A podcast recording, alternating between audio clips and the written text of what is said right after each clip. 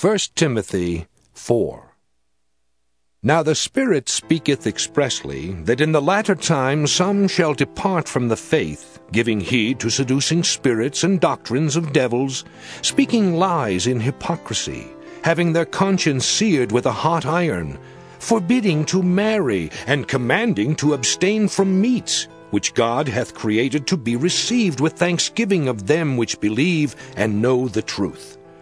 For every creature of God is good, and nothing to be refused if it be received with thanksgiving, for it is sanctified by the word of God and prayer.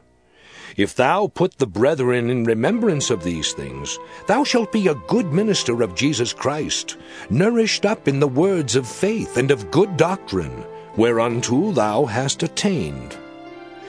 But refuse profane and old wives' fables, and exercise thyself rather unto godliness. For bodily exercise profiteth little, but godliness is profitable unto all things, having promise of the life that now is, and of that which is to come. This is a faithful saying, and worthy of all acceptation.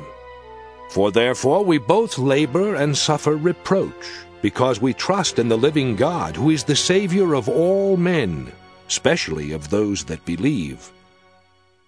These things command and teach. Let no man despise thy youth, but be thou an example of the believers in word, in conversation, in charity, in spirit, in faith, in purity.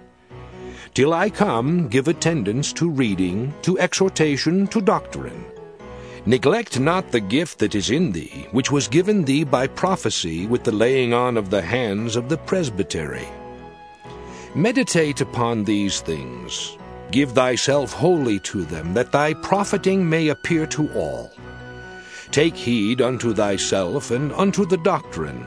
Continue in them, for in doing this thou shalt both save thyself and them that hear thee.